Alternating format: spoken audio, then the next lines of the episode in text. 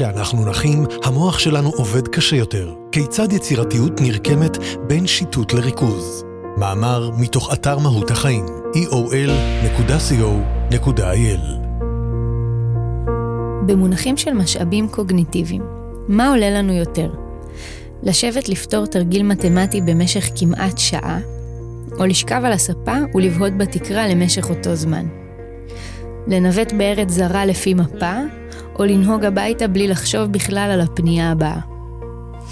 בניגוד למה שעשוי להיראות טבעי, כאשר אנחנו מרוכזים, כך טוען סריני פילי, במאמר שפורסם בהרווארד ביזנס ריוויו, צריכת האנרגיה של המוח בזמן התמקדות במשימה ספציפית, מהווה כ-5% מצריכת האנרגיה בגוף, לעומת 20% צריכה בזמן מנוחה.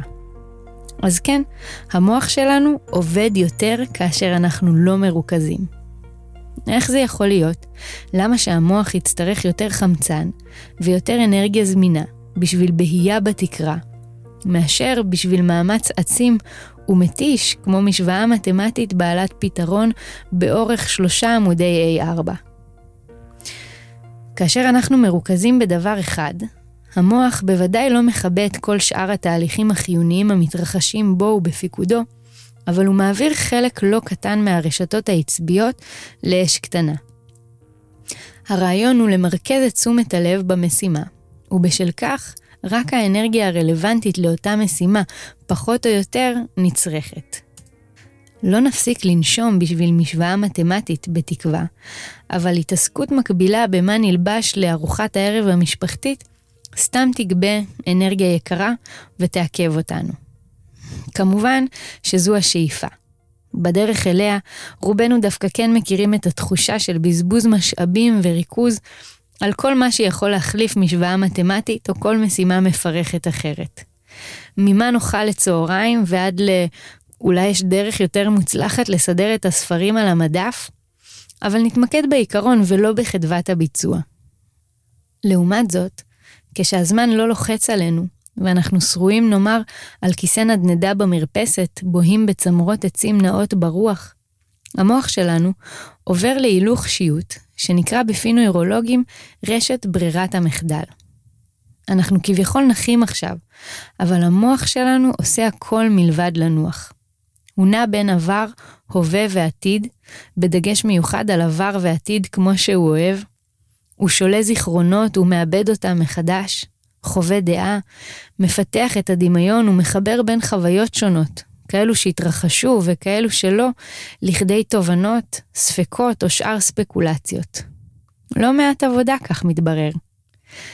רבים מהרעיונות הכי יצירתיים ומבריקים נהגו בדיוק ברגעים שכאלה, מסבירה קריסטין וונג במגזין דקאט.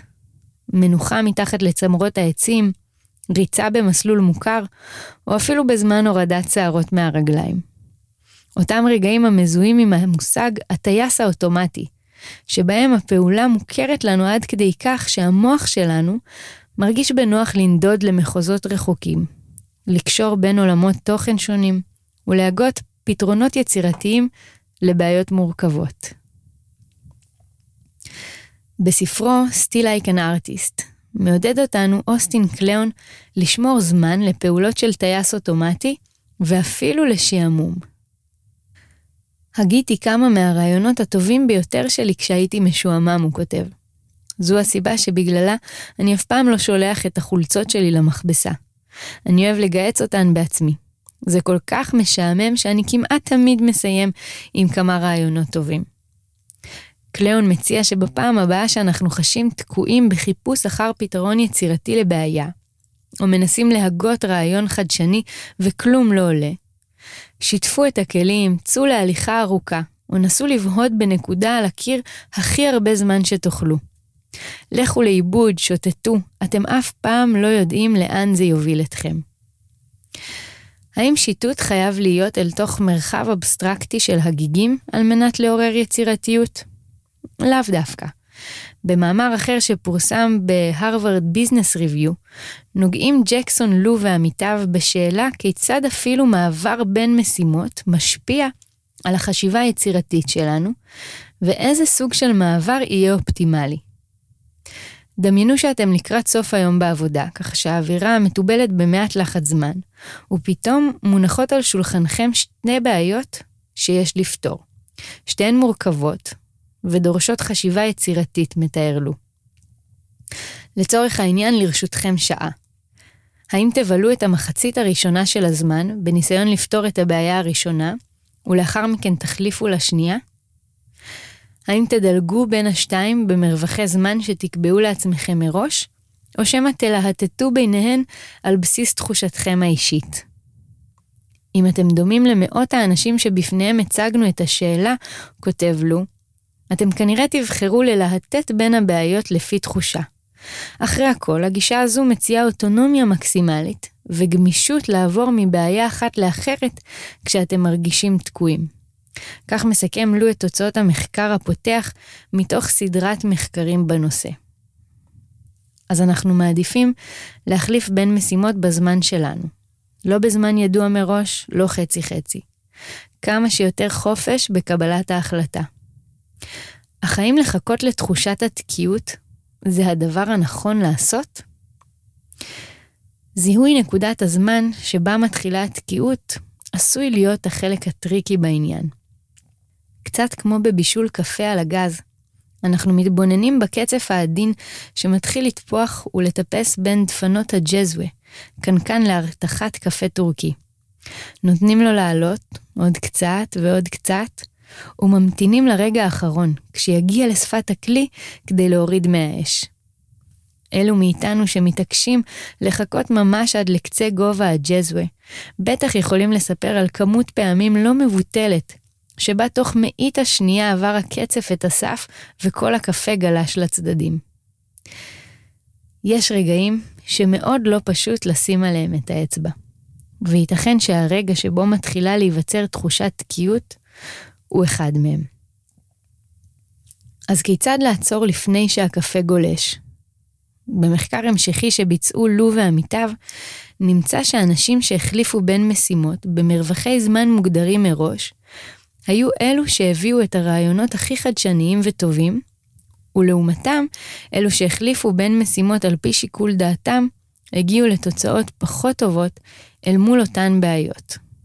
הם נטו להגדיר רעיונות כחדשים גם כאשר הם היו מאוד דומים לרעיונות הקודמים שלהם, ובאופן כללי נראה היה שעקומת השיפור שלהם בפיתוח חשיבה יצירתית הייתה מוגבלת. אז מה יש בו במעבר המבוקר שמשפר את הביצועים? נראה שאנשים נכשלים להבחין מתי חשיבה נוקשה מזדחלת פנימה. אנחנו לרוב מגיעים למבוי סתום מבלי להיות מודעים לכך, כותב לו. אנחנו מוצאים את עצמנו חגים במעגלים סביב אותם רעיונות לא אפקטיביים ולא מבחינים בכך שהגיע הזמן לעבור הלאה. ובמילים אחרות, היכולת שלנו להבחין בכך שאנחנו במבוי סתום היא אולי לא כל כך מדויקת כפי שאנחנו חושבים. מסתבר שלרוב אנחנו מרגישים בכך רק אחרי שכבר די הרבה זמן אנחנו מסתובבים סביב עצמנו מול תמרור כחול של דרך ללא מוצא.